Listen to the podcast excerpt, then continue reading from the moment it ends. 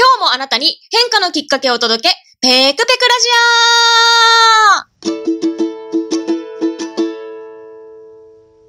オはい、こんにちは。普段は普通のアラサー OL、週末はラジオパーソナリティを務めております、ペクと申します。さて、このペクペクラジオ、毎回様々なゲストをお招きしてお話を進めていきます。テーマは25歳の自分にメッセージを送るとしたら、なお、現在収録はすべてオンラインで行っております。ややお聞き苦しいところもあるかもしれません。記念すべき70回目のゲストは、古川ゆきさんにお越しいただきました。どうぞこんにちは。こんにちは。よろしくお願いします。よろしくお願いします。えー、ゆきさんとはですね、3年前でしたっけ？フィリピンのセブにありますクロスロードという語学学校で出会いまして、まあ以来ですね、交流を続けているというところなんですけれども、まあ実はですね、個人的に私がゆきさんのいろんなお話を伺う中でめちゃくちゃ共感している部分も多くてですね、このテーマでめちゃくちゃお話ししたいって思っていて、ようやくゲストにお招きできた感じでございます。今日はよろしくお願いします。よろしくお願いします。はい。ではですね、早速ですが、ゆきさんご自身から自己紹介をお願いしてもよろしいでしょうか？はい。私、古川ゆきと申します。はい。えっと、今、都内在住の29歳で、えっと、農業をやっています。うん、はい。えっと、まあ、とはいえ、あの、自分ではなんか畑を借りたり持ってるっていうわけではなくて、まだ今はその通いの通勤農業者みたいな感じで やっているような形で、まあ、いずれはこう独立して自分で農業で生計を立てていきたいなっていうふうに考えています。なので、その、今は技術というかスキルをこう磨いている最中になってます。はい。まあ、ちょっと今年の目標としては、あの、市民農園とか民間の菓子農園を借りて、自分で、あの、栽培一からやって、加工品作ったりとか、そういうところをやっていきたいなっていうふうに思ってます。はい。ああ、すごーい。あの、改めて伺って、めちゃくちゃ素敵な活動されてるなっていうふうに思っております。普段は SNS で見てるだけなので、どんなことやってるのかっていうの全然わかんなくって、お話を伺うことで、あの、湧くイメージみたいなのもあって、ね、すごい面白い、ユニークなご活動されてるなっていうふうに思っております。うん、そんなゆきさんにどんなストーリーがあったのか、まあ、本当ね、ほんの一部にはなるんですが、今日いろいろお届けできたらなというふうに思っております。はい。じゃあ、早速ですが、このラジオのメインテーマがですね、25歳の自分にメッセージを送るとしたらということなんですけれども、えー、ゆきさん25歳の時っていうと、何をされてた時ですかね？そうですね。25歳の時は、ちょうど私は、えっと、会社勤めをしておりまして、で、えっと、まあ、新卒で入ったのが茨城にある農機メーカーに勤めていたんですけれども、まあ、その3年半そこで働いて、ちょうど25歳の8月にそこを退職して、それで、まあちょっとそのセブの留学ですとか、まあ、海外に行きたいっていうのもあったので、カナダのワーキングホリデーに行こうと決断をして退職した年ですね。なので結構大きな決断をした天気の年でもあります。おー、そっか、天気の年ね。なんか、あの、すごい、いろいろ送りたいメッセージがありそうな気がするんですが、なんか当時のご自身にメッセージを送るとしたら、どんなメッセージを送りたいですか？そうですね。その25歳の自分へっていうところなんですけれども、うん、こう、いろいろと、まあ、将来何をやりたいかとかわからない、なんか何をやろうとか迷いながらも、ちゃんとそういう行動を続けてきてくれてありがとうっていうところを、あの、送りたいと思います。はい。うん、そっか、なんかその心はみたいなところをこうもう少し伺ってもいいですか？うんその25歳で、まあ、いろいろ決断をしたんですけれども、やっぱりそれまではこう、自分のこう何者でもないというか、自分に何ができるんだろうとか、いろいろと本当、なんか仕事でもそんなに大したこともこうできなくて 自分で何だろうみたいな結構思い悩んだ時とかもあったんですけれども、まあ、その中で、だったらその、まあ、これから見つけていこうっていうところで、もともと海外に行きたいですとか、まあ、いろいろ本当に過去にできなかったところをチャレンジしようとか、いろいろ、いろいろなチャレンジをしてきたことっていうのが、その、まあ、いろいろ迷いながらも、ちゃんとその、それを行動に移してったっていうところに、あ、なんか、その25歳の自分にありがとうっていうところを伝えたいなっていうふうに思います。はい。なるほどね。いっぱいいっぱいまあ、その悩む、何ができるんだろうっていうところで悩んできて、で、多分悩み続ける選択っていうのも、なんかまあ、何もしなければそれを、まあ、選び続けるだけじゃないですか。その状態を選び続けるというか。はい、だけど、ゆきさんの場合は、そこを何か新しい方にこう見つけに行こうっていう前向きな方向に捉えて、いろいろ紆余曲折あったと思うんですけど、もうチャレンジし続けたからこそ、今、こうやってやりたいことを見つけられたゆきさんがいるっていう感じですよね。そうですね。本当になんか、悩みながらも、なんか何もしなかったら、このままだし、なんかそっちの方が自分にとってはちょっと怖いなっていうふうに思ったので、うん、やっぱりなんかちょっとでも興味あることとか、まあ、今しかできない、やっぱりこう将来家庭とか持っちゃったら、できないこととか、その25歳の時って結構もう本当に自由だったので、自分の中では。まあ今も自由なんですけど こうもう今だっていうタイミングがその時だったんだなっていうふうに感じてますね。はい。そっか。いや、本当にね、あの、セブで過ごした時間で3ヶ月っていう、本当短い時間で、それ以降はね、オンラインでしかお会いできてないんですけど、あの、セブの時もそうだし、それ以降オンラインでいろんな活動を拝見する時もそうなんですけど、本当に日々いろんなことをやるって決めたことをどんどんこう実行されてきたのがゆきさんで、ね、なんかそういうふうにやってきたっていうのが、なんか私はすごい日頃から見ても感じるので、まさに今のお話もすごいそれが伝わるお話だったなっていうふうに思っております。で、なんかね、私やっぱその活動がやっぱすごいユニークだなって思って、このラジオに来てくださった方の中に農業分野の方は多分初めてなんじゃないかなと思ってて、なんかこうそのあたりに至ったこう奇跡もそうだし、今どんなところが楽しいのかみたいなところもぜひ伺えればなっていうふうに思うんですけど、はい、なんかこう今の活動にたどり着いたきっかけっていうのって、どんなきっかけがあったんですか？そうですね。なんか、まあ最近結構農業ブームとかで始めたりする方もいらっしゃるかと思うんですけど、うん、なんか私の場合はなんかどんどん蓄積してったと言いますか、うん、なんか、あの私の両親のあの祖父母だったりが、まあちょっと農業をやってたりですとか、まあ、親戚でも農業やってる方がいて、実家自体はあの農業とは全然関係ないんですけれども、そういう関係でちょっと小さい頃から農業が盛んな地域だとかに行ったりして育ったっていうのも、もともとその東京都内で生まれは育ったんですけれども、そういうところに行ったり、行く機会が多かったりですとか、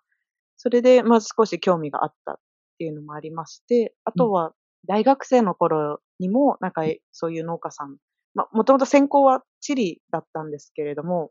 地理を勉強していく中で、やっぱ農業とすごく関わりのある分野なので、農家さんを訪問してフィールドワークで行ったりとか、そういう接点がありました。その後、やっぱりその自分が仕事にするなら農業に関わる仕事がいいなっていうところで、農業機械のメーカーに就職しましたね。おまあ、そうですね。なんか一回ちょっとその海外に行ったりですとか、その会社を辞めてからは2、3年ちょっと農業から離れちゃったんですけれども、うん、やっぱりこう自分が何したいのかっていう、あ、ただその中でその今までの経験の中でちゃんと栽培とか、うん、あの、そういう生産作物を生産するっていうことをこう、トータルでやったことがなかったので、うん、あもうこれはもうやってみないとわからないなっていうところもあって、うん、ついにちょっと、まあ、去年、あの、群馬県の北軽井沢っていうところで半年間住み込みで農業してみて、うん、その中で、あ、もうこれはもう本当に自分に合ってるっていうふうに確信をして、それで今、あの、今はちょっと埼玉の農家さんなんですけど、野菜農家さんのところに、まあ、通いで、通ってお仕事させていただいています。はい。おー、そっか。なんか結構じゃあ前から、私実はその、ゆきさんが納期メーカーにいらっしゃったことは知っていて、そこからの始まりだって思ってて、でも今日ね、お話を伺う中でも本当にずっとずっと大学の頃もそうだし、もっと幼い頃から、ね、農業にこう、馴染みがあったというか、親しみがあったっていうのを聞いて、あなんか、そうか、そんな長い期間、ね、そう、蓄積ってお話もありましたけど、ずっとこう自分の思いがこう積み重なってきたんだなっていうのを感じています。そうですね。なんかその、やっていく中で、経験自体は蓄積してったんですけど、その栽培、実際にやってみる、農業やってみるっていうのは本当ごく最近というか、もう本当去年からなんですけど、やっぱなんかその今まではこう、農業やってる人の近くで仕事をしてたので、なんか気軽に自分でやりたいとか言えなかったりとか、なんかそういうのもあったりして、逆にそういうやっぱ自然の厳しさですとか、そういうのを見てきたりとか、そういうのもあったので、なんか軽々しくやりたいって言えなくて。うん、まあ、それもあったので、なかなか踏み出せなかったっていう部分もあるんですけれども、うん、やってみたら、実際にやってみたら、あ、なんかもう自分の好きが詰まってる職業だっていうのを確信しました。おー、実は収録前にもね、お話伺ったんですけど、この好きが詰まってるっていうもう言葉がね、めちゃくちゃパンチ効いてるなって、もう素敵すぎていいなって思うんですけど、具体的にこう、どんな時にそういうふうに感じるんですか？そうですね。やっぱり基本的には、あの、中でこう作業することもあるんですけど、あの、やっぱり半日は外で作業することがあったりして、その時にやっぱこう景色を見たりだとか、こう一日の天気の変化だとか、まあそういう小さな変化に気づいたりするのもすごい楽しかったりですとか、あとはもともとずっとスポーツもやってたので、体を動かすこと自体が苦じゃなくて、うん、むしろその疲労感っていうか、その疲労感が心地いいというか、帰ってすぐ寝れるっていうところもなんかすごいいいなっていうところだったり、うん、あとはやっぱりご飯がすごく美味しいっていうのが一番ですね。はい。まあ、いいですね。これ、身も心も健康な生活だなっていうふうに感じて、やっぱり食事がすごい体を作るっていうのは、すごいあるなって思うし、うんなんだろう、自分の好きなことやってるから心も元気だし、で、多分生活リズムもね、うん、いいじゃないですか。そうですね。もう本当に、だいたい最近はもう10時前に寝て、5時前に起きるみたいな感じなので、すごい。はい。そうですよね。そういう意味でもなんかめちゃくちゃいいし、何よりですね、私は本当にあの、いいつも生き生きしたゆきさんを見れるのがめちゃくちゃ嬉しいので、あ、今の仕事本当に楽しいんだろうなっていうのが、そう、そういうのがね、すごい今伝わってきております。ねえ、そっか。なんかこう、今後このどうしていきたいみたいなところっていうのはあるんですか？うんそうですね。やっぱり、あの、まあ、ゆくゆくは自分で、こう、畑を借りたりして、野菜を作ったり、まあ、なんか、まだその、具体的に細かいところ、経営の計画をどうするとかは決まってないんですけど、やっぱり自分でやっていきたいっていう部分はあるので、その技術を磨きながら、その、まあ、農地を探したりですとか、まあ、本当にでもそういうのタイミングだったりするので、うん、こう、いついつまでにっていうのは、こう、はっきりとは言えないんですけれども、やっぱその、それに向けて、いつでもこう、チャンスが来た時にやっていけるように、今は準備をしていきたいなっていう段階ですね。はい。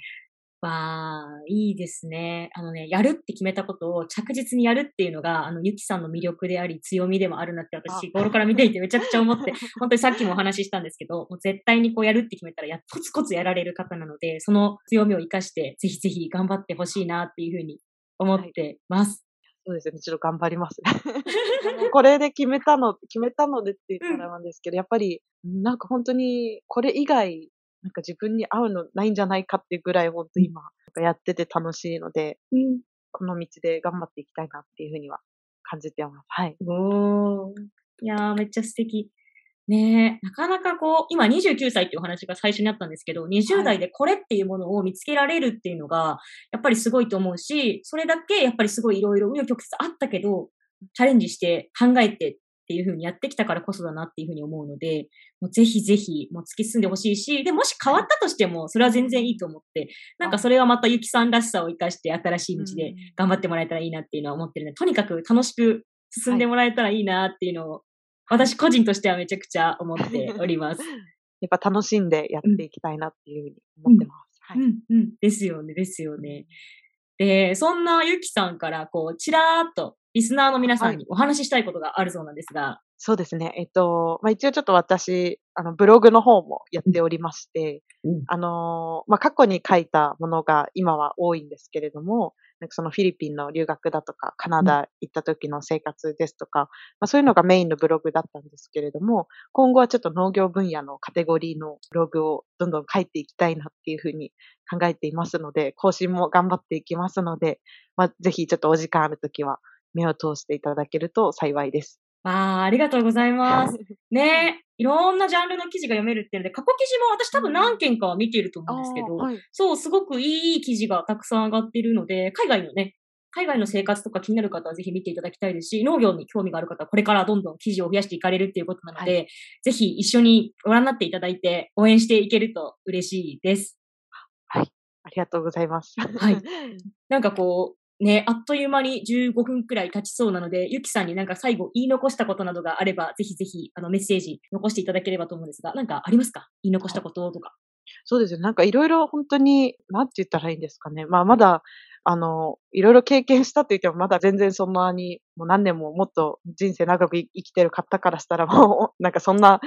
経験してないだろうって言われちゃうかもしれないんですけれども、まあ、ただ本当にやっぱり自分がやりたいって思った時に、それをすぐにやる、行動に移すだとか、うんまあ、今すぐできなくても、それができるように、こう、準備をしておくっていうことは、やっぱりすごく大事なことだと思うので、うんその時々後悔のないように、こう、生きていくっていうのはすごく大事なことなのかなって思ったので、まあちょっとなんか私から言うのもあれなんですけれども。そんなことない、そんなことない。はい。ちょっとまあなんか、日々後悔しないように生きていきましょうっていうところですかね。はい。うーん、いいですね。いや、もうね、今日のゆきさんのストーリーの中で十分それが伝わってるんじゃないかなっていうのを感じるし、なんかあの、私最初にゆきさんとお話ししたかったんですっていうのは、なんかゆきさんのそういう、あのメッセージ性といいますか、なんかそう、そこがすごいあるなっていうのをずっと感じていたので、お招きしたかったっていうところもあって、はい。なんか私もすごい同じ思いを持ってるので、本当にね、悔いなくやりたいことがやれるように、ねうん、お互い、私たちも頑張っていくし、で、聞いてる方もね、ちょっと今日のお話を聞いて何か一つでも、あの、参考になったら、ぜひ、ね、やりたいことをやってみるっていう小さな一歩でいいと思うので、やってみてもらえるといいなっていうふうに思ってます。はい。